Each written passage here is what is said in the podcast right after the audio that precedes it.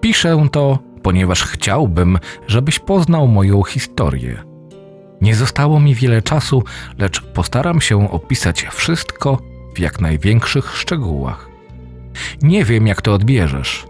Możliwe, że weźmiesz to wszystko, co napisałem, za jakąś zmyśloną, straszną historię, której celem jest nastraszenie innych.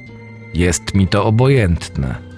Wystarczy mi tylko tyle, że podzielę się ze światem przerażającą prawdą o tym, z jakimi okropnymi rzeczami mamy do czynienia. Przynajmniej moje sumienie będzie czyste oraz ocenisz, czy dobrze zrobiłem, brnąc w to wszystko. Pozwolisz może, że się przedstawię. Nazywam się Bartosz Nowicki.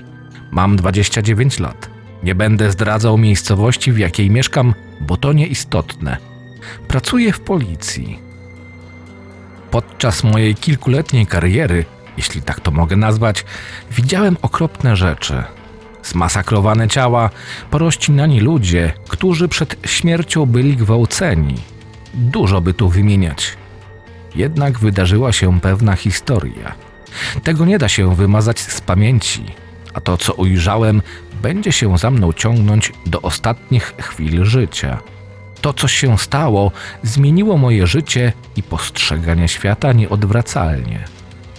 Zacznę od początku. Wszystko zaczęło się około półtora miesiąca temu, gdy siedziałem w moim pokoju, a dokładniej w moim miejscu pracy na posterunku nad spisywaniem raportu z pobicia, które miało miejsce kilka dni wcześniej. Dwóch gnojków, mających z jakieś po 20 lat, wypili za dużo. Z dobrej zabawy wybuchła kłótnia o to, czyją dziewczyną zostanie pewna kobieta. Debile. Do tego właśnie prowadzi wypita zbyt duża ilość alkoholu. Akurat byłem wtedy na służbie wraz z moim partnerem Piotrem. Piotr jest w moim wieku. Znamy się od pierwszej klasy szkoły podstawowej. Całkiem w porządku człowiek. Jest lojalny i zawsze pomoże w potrzebie. Wie co robi. W tym czasie przyjaciel zajadał się pączkiem w lukrze. Ja patrzyłem przez okno z nudów i sobie rozmyślałem. Nagle ze słuchawki wydobył się lekko szumiący głos dyspozytora. Bartosz Nowicki i Piotr Orłowski proszeni są o interwencję. Doszło do pobicia. Przyjąłem, odpowiedziałem bezwarunkowo. Wcisnąłem nogą gaz. Wyruszyliśmy z parkingu. Byliśmy już w drodze na miejsce bójki. Nawet w spokoju zjeść nie dadzą, powiedział zdenerwowany Piotr. Żebyś wiedział. Po odpowiedzi nastąpiła dłuższa cisza, po czym dopowiedziałem. Ale przynajmniej jest co robić. W sumie stwierdził. Po pięciu minutach zatrzymaliśmy się przed ogrodzeniem domu, w którym doszło do przestępstwa. Wysiedliśmy z auta. Otworzyłem furtkę pozwalającą wejść na teren. Niczego nie było. Piotr stanowczym tonem powiedział, żebyśmy poszli za tył domu. Tak też zrobiliśmy. W ogródku siedziała rozpłakana młoda kobieta o blond włosach. Dwa metry od niej leżeli dwaj mężczyźni w podobnym wieku. Niespodziewanie jeden z nich podniósł się, zaczął uciekać. Piotr zerwał się i złapał go w błyskawicznym tempie. Rzucił go na ziemię i zakuł w kajdanki. Wtedy zobaczyłem, że obaj są nieźle poobijani. Wyjąłem komórkę i powiedziałem do centrali: Wyślijcie karetkę, dwóch pobitych. Po około 10 minutach pogotowie było już na miejscu. Zabrała tych dwóch debili i odjechała. Wróciliśmy do komendy. Reszty sprawy nie będę opisywał, bo to w sumie bez sensu. Gdy już skończyłem pisać raport, usłyszałem pukanie do drzwi. Proszę, burknąłem pod nosem. W drzwiach stanął mój dobrze znany przyjaciel. Musimy jechać, poinformował mnie. Gdzie? Niemal natychmiastowo się spytałem. Jakiś wypadek, chodź ze mną. Są ofiary śmiertelne? Są, jakaś kobieta i mężczyzna. Chodź, nie mamy czasu. Wszystko ci opowiem w drodze. Po tych słowach wstałem. Odsunąłem krzesło i wyszedłem z pokoju. Następnie wsiadłem do auta na miejscu pasażera. Po kilku minutach byliśmy na miejscu. Było po godzinie 18. Znajdowaliśmy się na drodze ciągnącej się przez ogromny las. Zobaczyłem czerwone Audi, które było dosłownie skasowane o drzewo. Nie musiałem widzieć zwłok, żeby wiedzieć, że z ciał nic nie zostało. Wysiedliśmy z auta. Piotr zobaczył ślad nagłego skrętu w lewo, połączonego z hamowaniem. Jak do tego doszło? spytałem się partnera. Nie wiem, trochę to dziwnie wygląda. Powiedział to wraz z przekręcaniem głowy w lewo i w prawo. Oględziny miejsca wypadku wykazały, że był to wypadek ze skutkiem śmiertelnym. Następnego dnia musiałem wraz z Piotrem iść do jedynego świadka wypadku. Mieszkał z jakieś 200 metrów od miejsca zdarzenia. Pojechaliśmy pod jego jednopiętrowy drewniany dom o powierzchni około 100 metrów kwadratowych. Podeszliśmy do drzwi. Kto to w ogóle jest? Zapytałem się. Karol Strzyżewski. Którego on urodzony? 15 stycznia 1950 roku. Stary człowiek. Jacyś bliscy? Miał żonę i dwójkę dzieci. Żonę Barbarę i dwoje dzieci, Danudę i Marcina. Co z nimi? Nie żyją. Co? Kurwa. A wiesz jak to się stało? Spytałem się, lekko zmieszany. Żona chyba niedługo po porodzie, a dzieci parę lat później w wypadku. Po ostatniej odpowiedzi zapanowała niezręczna cisza, trwająca przez kilkanaście sekund. Głucha cisza została przerwana, gdy nacisnąłem dzwonek do drzwi. Po chwili usłyszałem dźwięk odkluczanych drzwi, które po kilku sekundach zostały otwarte. Przed nami stanął niski, siwy mężczyzna. Nie wyglądał na 70 lat. Dobrze się trzymał. Dałbym mu maksymalnie 60. Ja z Piotrem, jak na rozkaz, wyciągnęliśmy odznaki. Zacząłem rozmowę. Dzień dobry, czy rozmawiam z panem Karolem Strzyżewskim? Tak, tak. Odpowiedział spokojnie, jakby wiedział, że przyjedziemy. Wczoraj miał miejsce tragiczny wypadek. Wiem, dowiedziałem się wcześniej, nawet w gazecie pisali o tym. Przyszliśmy porozmawiać z panem na ten temat. Możliwe, że coś pan widział.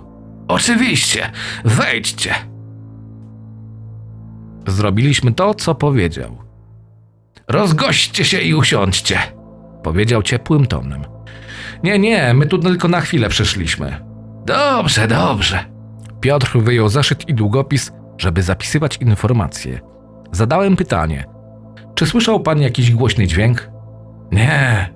Czy widział pan wypadek? Nie, wtedy spałem.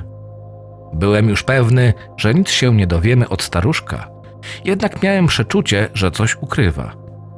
Opuściliśmy dom, jednocześnie mówiąc do widzenia. Nagle usłyszałem głos za sobą. Nie odchodźcie, wiem coś! Wykrzyczał, chwytając mnie za ramię. Jak na znak odwróciliśmy się. Mógłby pan powiedzieć, co się przypomniało? Spytałem się. W tym lesie dzieje się coś złego. Na twarzy starca malował się niepokój.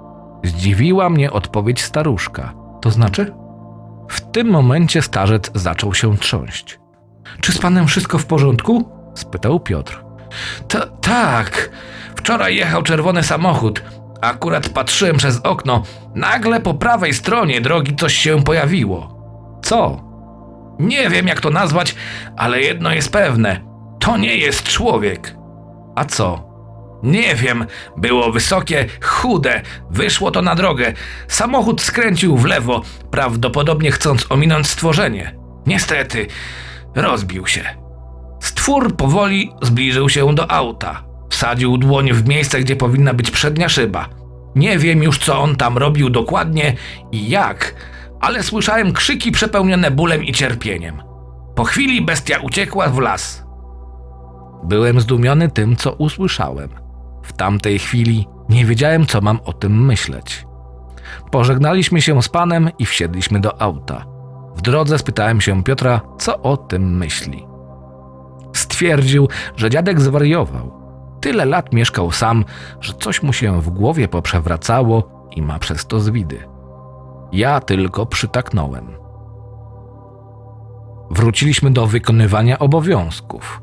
W pracy nie mogłem się skupić przez to, co mówił starzec. Dziwne to było. O godzinie 17 skończyłem pracę. Wróciłem do domu. W drzwiach powitała mnie drobna, zgrabna kobieta, posiadająca długie brązowe włosy aż do tułowia, o niebieskich oczach, z uśmiechem, który mógłby stopić nawet najzimniejsze serce. Witaj, jak było w pracy? spytała się mnie moja dziewczyna, Paulina. Paulina jest zaledwie rok młodsza ode mnie.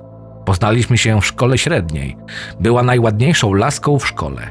Jej charakter, jak i wygląd były wprost proporcjonalne do siebie. Ach, szkoda gadać. Szkoda strzępić ryja, naprawdę. Niechętnie odpowiedziałem. No co się stało? Zbliżyła się do mnie, jednocześnie obejmując mnie. Dziwna sprawa. Chodzi o ten wypadek, co był wczoraj? Tak, nie wiem, co o tym myśleć. Czemu? Dzisiaj z Piotrem rozmawiałem z jedynym świadkiem na ten temat. I co? Mówił, że to nie był wypadek. A co? Coś więcej, czyli? Może to głupio zabrzmi, ale powiedział, że widział coś jeszcze. Jakiegoś stwora? He, tam gada głupoty. A może to jakiś duch straszący w nawiedzonym lesie? Delikatnie się zaśmiała. Możliwe, też mi się tak wydaje. Powiedziałem tak tylko, żeby przestać myśleć o tej sprawie. Reszta dnia minęła zupełnie normalnie. Wieczorem następnego dnia zacząłem zastanawiać się, o co może chodzić w sprawie wypadku i zeznania świadka. Nagle wpadł mi pewien pomysł do głowy. Może pojadę do staruszka, pomyślałem. W sumie byłem już po pracy i Pauliny nie było w domu, więc mogłem bez przeszkód z nim porozmawiać. Dodatkowo bardzo mi się nudziło siedząc w domu. Zastanawiałem się przez chwilę, czy warto. Wziąłem pod uwagę wszystkie za i przeciw. Doszedłem do wniosku, że warto. Nałożyłem kurtkę, włożyłem wygodne buty, podszedłem do auta i pojechałem do Strzyżewskiego. Gdy stanąłem tuż przed domem, dotarło do mnie, że jest ciemno, ale to olałem. Podszedłem do starych, drewnianych, ciężkich drzwi. Zapukałem kilkukrotnie. Starzec otworzył je, przywitałem się i zapytałem, czy mógłbym z nim porozmawiać o tej sprawie. Powiedział, że tak. Po wejściu do środka oboje usiedliśmy przy drewnianym, farbowanym na brązowo stołem. Mebel wyglądał bardzo staro. Miejscem, który wskazał właściciel, okazał się czarnym, skórzanym fotelem. Może coś do picia? Zaproponował gospodarz z uśmiechem na twarzy. Nie, nie, nie potrzebuję, ale dziękuję za propozycję. Odparłem. Masz, pij i nie gadaj. Staruszek tak czy siak postawił na swoim, gdyż w tym czasie wlał trochę złodzistego alkoholu o nazwie Jack Daniels do swojej i mojej szklanki. Dziękuję bardzo. Zdrowie. Podniosłem do góry szklankę napełnioną whisky. Zdrowie, młody! Starzec zrobił to samo, co ja przedtem. Szklane naczynia delikatnie się zdarzyły, wydając przy tym cichy, charakterystyczny odgłos stuknięcia szkła. Nie ma za co. O czym chciałeś porozmawiać? O wczorajszej sprawie, rzecz jasna. Dobrze, odpowiedział cicho, bawiąc się palcami u rąk. Czy to prawda, że ta istota, o której pan mówił, istnieje? Na ten moment staruszek posmutniał. Nie był już taki sam jak wcześniej. Jego ton głosu zmienił się na bardziej poważny. Na pewno chcesz wiedzieć? Wypowiedział te słowa, jednocześnie marszcząc swoje grube, siwe i sterczące brwi. Tak. Dobrze. Czy pan kiedyś widział tą istotę? Tak, odparł. Kiedy? Tę datę zapamiętam do końca życia. Po tym zdaniu przerwał mówienie i spojrzał mi głęboko w oczy. To był 7 lipca 1977 roku. Dopowiedział z wyraźnie malującym się na jego twarzy niepokojem. Gdzie dokładniej? Niedaleko stąd, wystarczy się nieco zagłębić. Czy mógłby pan opowiedzieć całą historię, jak się to wszystko zaczęło? Miałem przyjaciela, Gabriela. To był naprawdę dobry człowiek. Oboje lubiliśmy polować. Jak zawsze co weekend szliśmy do lasu postrzelać. Było już trochę ciemniej, więc wzięliśmy ze sobą latarki. Byliśmy dodatkowo uzbrojeni w strzelby. Im bardziej zagłębialiśmy się w las, tym częściej widziałem coś kątem oka. Nagle coś przebiegło przed nami, jak błyskawica. Nie wiedziałem, co mam o tym myśleć. Myślałem, że to moja wyobraźnia. Szliśmy dalej, rozglądając się naokoło. Wtem do moich uszu dotarł odgłos łamanych gałęzi. To ty? szepnął Gabriel. Nie, odpowiedziałem również szeptem. Stanęliśmy w bezruchu. Wsłuchiwaliśmy się w każdy pojedynczy dźwięk. Wtedy poczułem, jak zimny pot spływa mi po czole i karku. Słyszałem nawet bicie mojego serca. Z każdą sekundą czułem coraz większy niepokój. Staliśmy tak przez chwilę unieruchomieni, aż z oddali usłyszeliśmy ryk, który sprawił, że o mało nie podskoczyłem. Odgłos stawał się coraz głośniejszy. Byliśmy sparaliżowani strachem. Nagle w ciemności zobaczyłem dwa białe, delikatnie świecące punkty. Owe punkty znajdowały się jakieś trzy metry nad ziemią. Gabriel, czy ty też to widzisz? Powiedziałem ze strachem w głosie, jednocześnie przy tym wskazując lekko drżącym palcem lewej ręki. Gdzie? Tam przed nami. Gabriel zaświecił latarką przed siebie. Przez to, co zobaczyłem, do dziś mam koszmary. Około dziesięciu metrów przed nami stała chuda, wysoka postać na dwóch nogach. Całe jej ciało pokrywało ciemnobrązowa sierść. Jej pysk kilkoma cechami przypominał psa, tylko że był o wiele dłuższy i szerszy. Jej niewielkie białe punkciki w miejscu oczu były otoczone przez ciemne oczodoły. Monstrum nie miało uszu, tylko długie, około 30-centymetrowe rogi. Miała też ostre, długie pazury. Stała tak w bezruchu. W tym momencie nie czułem już strachu, tylko wszechogarniający mnie terror. Potwór wpatrywał się w nas nieustannie. Gabriel delikatnie uniósł broń na wysokość głowy. Spojrzał na mnie. Bez słowa wiedziałem, że spytał się mnie o to, czy powinien strzelać.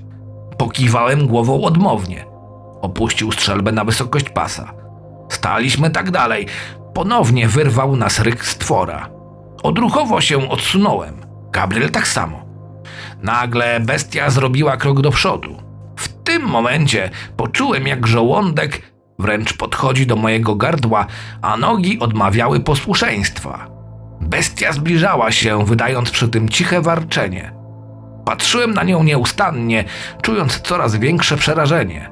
Gdy była już wystarczająco blisko mnie, otworzyła szeroko pysk. Do mych nozdrzy dotarł zapach zepsutego mięsa, dochodzący z jego gęby. Podniósł łapy do góry. Niespodziewanie z hipnozy wyrwał mnie głośny odgłos wystrzału. Bestia upadła na ziemię, wrzeszcząc z bólu i miotając się na prawo i lewo. Gabriel krzyknął: Szybko, uciekajmy stąd! Odwróciliśmy się i zaczęliśmy biec. Ruszałem nogami tak szybko jak się da. Z rąk wypadła mi moja strzelba. Miałem ją podnieść, lecz nie było na to czasu. Zobaczyłem bestię biegnącą w moim kierunku. Zaczynałem powoli czuć, że tracę siły, jednak adrenalina i strach dodawały siły. Niespodziewanie z tyłu usłyszałem ryk pełen nienawiści. Nie zwracałem na niego uwagi. Uciekałem dalej. Biegłem tak jeszcze przez chwilę, zanim nie usłyszałem krzyku. Zatrzymałem się. To, co zobaczyłem, sparaliżowało mnie ponownie. Bestia trzymała mojego przyjaciela za szyję. Próbował się wyrwać, lecz nie miał na tyle siły. Monstrum uśmiechnęło się szyderczo, pokazując przy tym swoje ostre, czerwone od krwi zęby. Przybliżyło pysk do głowy przyjaciela. Wyciągnęło na wierzch swój długi, czarny język. Potwór oblizał kąciki pyska, a następnie twarz mojego przyjaciela. Upadłem na kolana z bezsilności. Po chwili spojrzałem na przyjaciela. Było jeszcze gorzej. Bestia zaczęła bardzo powoli wsadzać Gabriela głowę do wnętrza pyska. Wtedy przyjaciel zaczął nerwowo przybierać nogami, próbując się oswobodzić. Następnie zaczął krzyczeć w agonii, podczas gdy zęby potwora zaczęły rwać mięśnie, a następnie łamiąc kręgi szyjne. Przy okazji rozbryzgując czerwoną ciecz na wszystkie strony. Poczułem odruch wymiotny. Nie wytrzymałem tego. Zwymiotowałem na ten brutalny widok. Po chwili krzyki ucichły. Bestia opuściła ciało, które jeszcze chwilę temu było żywe. Stwór zaczął rechotać. Ten śmiech brzmiał, jakby był wyjęty z najgłębszych czeluści piekieł. Potwór podszedł do mnie bardzo powoli, chwycił za moje lewe ramię, spojrzał mi głęboko w oczy, otworzył pysk i przemówił.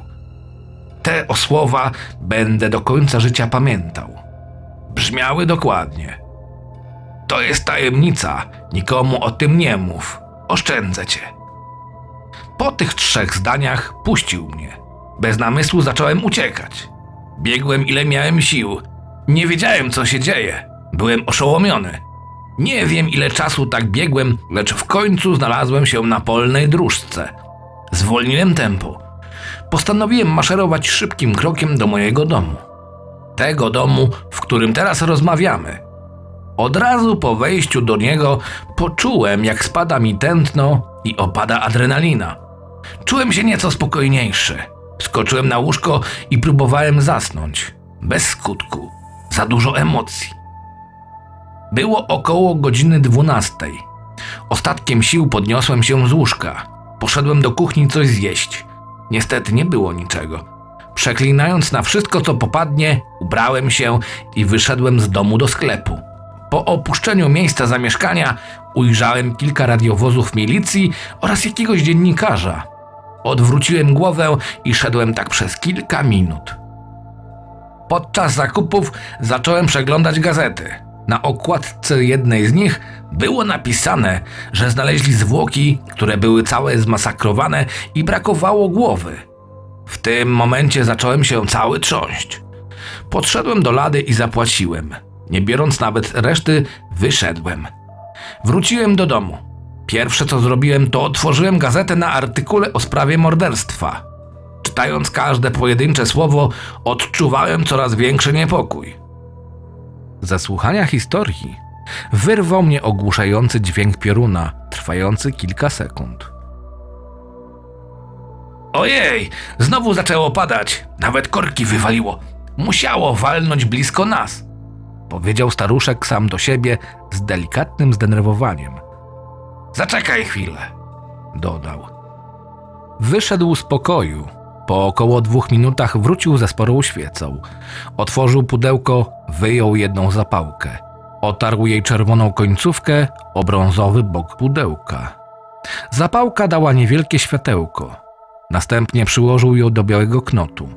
Świeca się zapaliła, a pan Strzyżewski usiadł powoli na krześle, jednocześnie zdmuchując ogień z zapałki. Co było dalej, proszę pana? Spytałem się, czując nieopisaną dotąd ciekawość.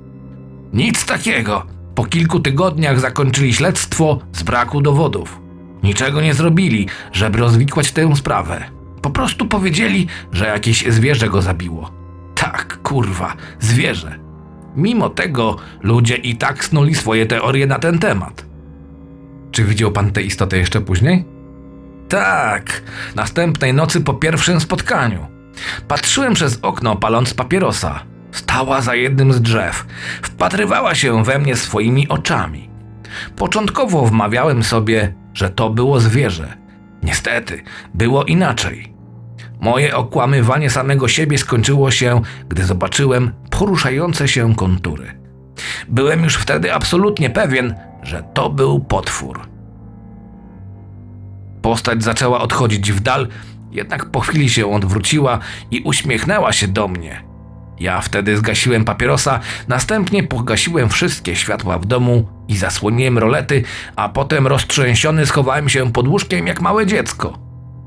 Po kilku minutach usłyszałem odgłos skrobania po moich drzwiach. Byłem zbyt przerażony, żeby tam podejść i to sprawdzić. Po chwili skrobanie ustało.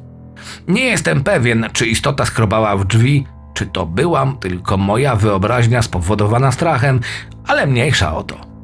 Po około godzinie która ciągnęła się i ciągnęła, wyszedłem z ukrycia. Podszedłem do okna, z którego widziałem istotę. Chwyciłem łańcuszek i bardzo powoli ciągnąłem go w górę. Potem wyjrzałem za okno. Wpatrywałem się w każdy, najmniejszy szczegół, żeby znaleźć istotę. Nic już nie było. Nigdy więcej już jej nie widziałem.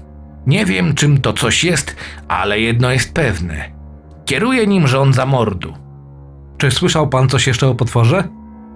Było kilka sytuacji prawdopodobnie związanych z bestią. W 1987 roku z drugiego końca Polski przyjechali harcerze w wieku około 12-16 lat. Rozbili biwak w lesie. Dwa dni później odnaleziono ich rzeczy. Przyjechała policja, szukali dzieciaków, nigdy ich nie odnaleziono. Nie było nawet żadnych poszlak. Po dzieciakach żaden ślad nie pozostał. Z kolei druga sytuacja wydarzyła się w 1989. Akurat stałem pod domem Kowalskiego i z nim rozmawiałem. Pewnie go kojarzysz. Nie, nie kojarzę. Naprawdę? Popatrzył na mnie ze zdziwieniem. Mieszka na Ustroniu, w takim białym, jednopiętrowym domu. A, już wiem, kojarzę. Powiedziałem delikatnie się przy tym uśmiechając. Właśnie, odpowiedział z szyderczym uśmiechem z nutą ironii. Wracając do tematu, podczas rozmowy z Kowalskim akurat jego ośmioletniego syna nie było w domu. Gadaliśmy z jakąś godzinę aż do czasu, aż za drzew wyszedł chłopiec. Jego twarz była cała blada. Wyglądał na przerażonego. Nie chciał nawet rozmawiać z ojcem. Od tamtego czasu chłopiec bardzo zamknął się w sobie i nigdy nie wyszedł już z domu. Ostatnią dziwną sytuacją było spotkanie dwóch dzieciaków w wieku 13-14 lat. Był to chyba rok 1998. Szedłem leśną dróżką. Nagle usłyszałem czyjeś kroki wydawane w krótkich odstępach czasu. Spojrzałem w prawo, bo stąd dochodził dźwięk. W oddali ujrzałem nastolatków. Gdy byli kilka metrów ode mnie, spytałem ich ironicznie, przed czym tak uciekają. Wyższy chłopak ledwo dysząc powiedział, że usłyszeli głośny ryk. Niższy dopowiedział, że musiało być to jakieś groźne zwierzę. Następnie oboje pobiegli. Tak, zwierzę, już to widzę. Dopowiedział mój rozmówca. Pewnie jeszcze jakieś dziwne sytuacje się zdarzyły, które mogą być związane z lasem. Niestety o innych już nic nie wiem. Przykro mi. Czy pan jest absolutnie pewny, że tamten wypadek był spowodowany atakiem potwora? Oczywiście! Powiedział donośnym głosem, mało nie krzycząc. Dobrze. Um, która to już godzina? Chyba się zasiedziałem. Powiedziałem sam do siebie pod nosem. Spojrzałem na godzinę w zegarku na moim lewym nadgarstku. Było już kilka minut po 23. Ojej, już późna godzina, powiedziałem staruszkowi. A która jest? spytał delikatnie marszcząc brwi. 23.08. A tam. Co to było? Powiedział machając lewą ręką. Późno już jest. Dziewczyna się będzie gniewać. Dobrze, rozumiem. Wstałem od stołu. Nałożyłem moją ciemno-niebieską kurtkę z niewielkimi odblaskami na ramieniu oraz włożyłem ciemno-brązowe skórzane buty. Dziękuję panu za miło spędzony wieczór. Nie, to ja dziękuję. Co taki stary człowiek może mieć do roboty? W tym momencie zrobiło mi się go żal. Podałem dłoń starcowi, a on mi. W tym momencie ścisnął ją z całych sił, potem spojrzał mi bardzo głęboko w oczy i powiedział: Tylko pamiętaj, nigdy, przenigdy nie zagłębiaj się w ten las. Podczas ostrzegania mnie ton głosu mężczyzny stał się bardziej poważny. Oczywiście, odpowiedziałem, będąc w pewnym stopniu zdezorientowany jego zachowaniem. Dobranoc, dodałem. Wyszedłem z domu i zacząłem kierować się w stronę mojego samochodu. Zaczekaj, mam coś dla ciebie! Usłyszałem za sobą głos staruszka. Odwróciłem się. W ręku trzymał jakąś gazetę. Podszedłem do starca. Co to jest? Spytałem się pośpiesznie. Zapoznaj się, jest tam artykuł o śmierci Gabriela. Dziękuję. Wsiadłem do auta i pojechałem do domu. W drzwiach stała moja dziewczyna. Gdzie byłeś? spytała. Ja? Z Piotrem. Skłamałem, żeby nie myślała, że wziąłem słowa starca do siebie. Przecież Piotra w tej chwili nie ma w mieście. Pamiętasz przecież. Spojrzała na mnie, jakby wiedziała, że nie mam drogi ucieczki. Dobra, masz mnie. Byłem u tamtego starca. Wydusiłem z siebie. Trzeba było tak od razu. A tak w ogóle, to po co do niego poszedłeś? W tym momencie kamień spadł mi z serca. Zaintrygowało mnie to, co mówił, jak z Piotrem przeszliśmy do niego. Rozumiem. Tutaj masz kolację. Mówiąc to, pokazała palcem wskazującym na trzy kanapki leżące bezwładnie na talerzu w pokoju. To ja idę spać. Dodała, jednocześnie się uśmiechając. Po zjedzeniu posiłku otworzyłem gazetę i zacząłem zapoznawać się z artykułem. Było mi po tym ciężko zasnąć. Bez przerwy myślałem o tym wypadku i opowieści pana Strzyżewskiego. Nie wiedziałem już, co mam o tym myśleć. Ciąg dalszy nastąpi.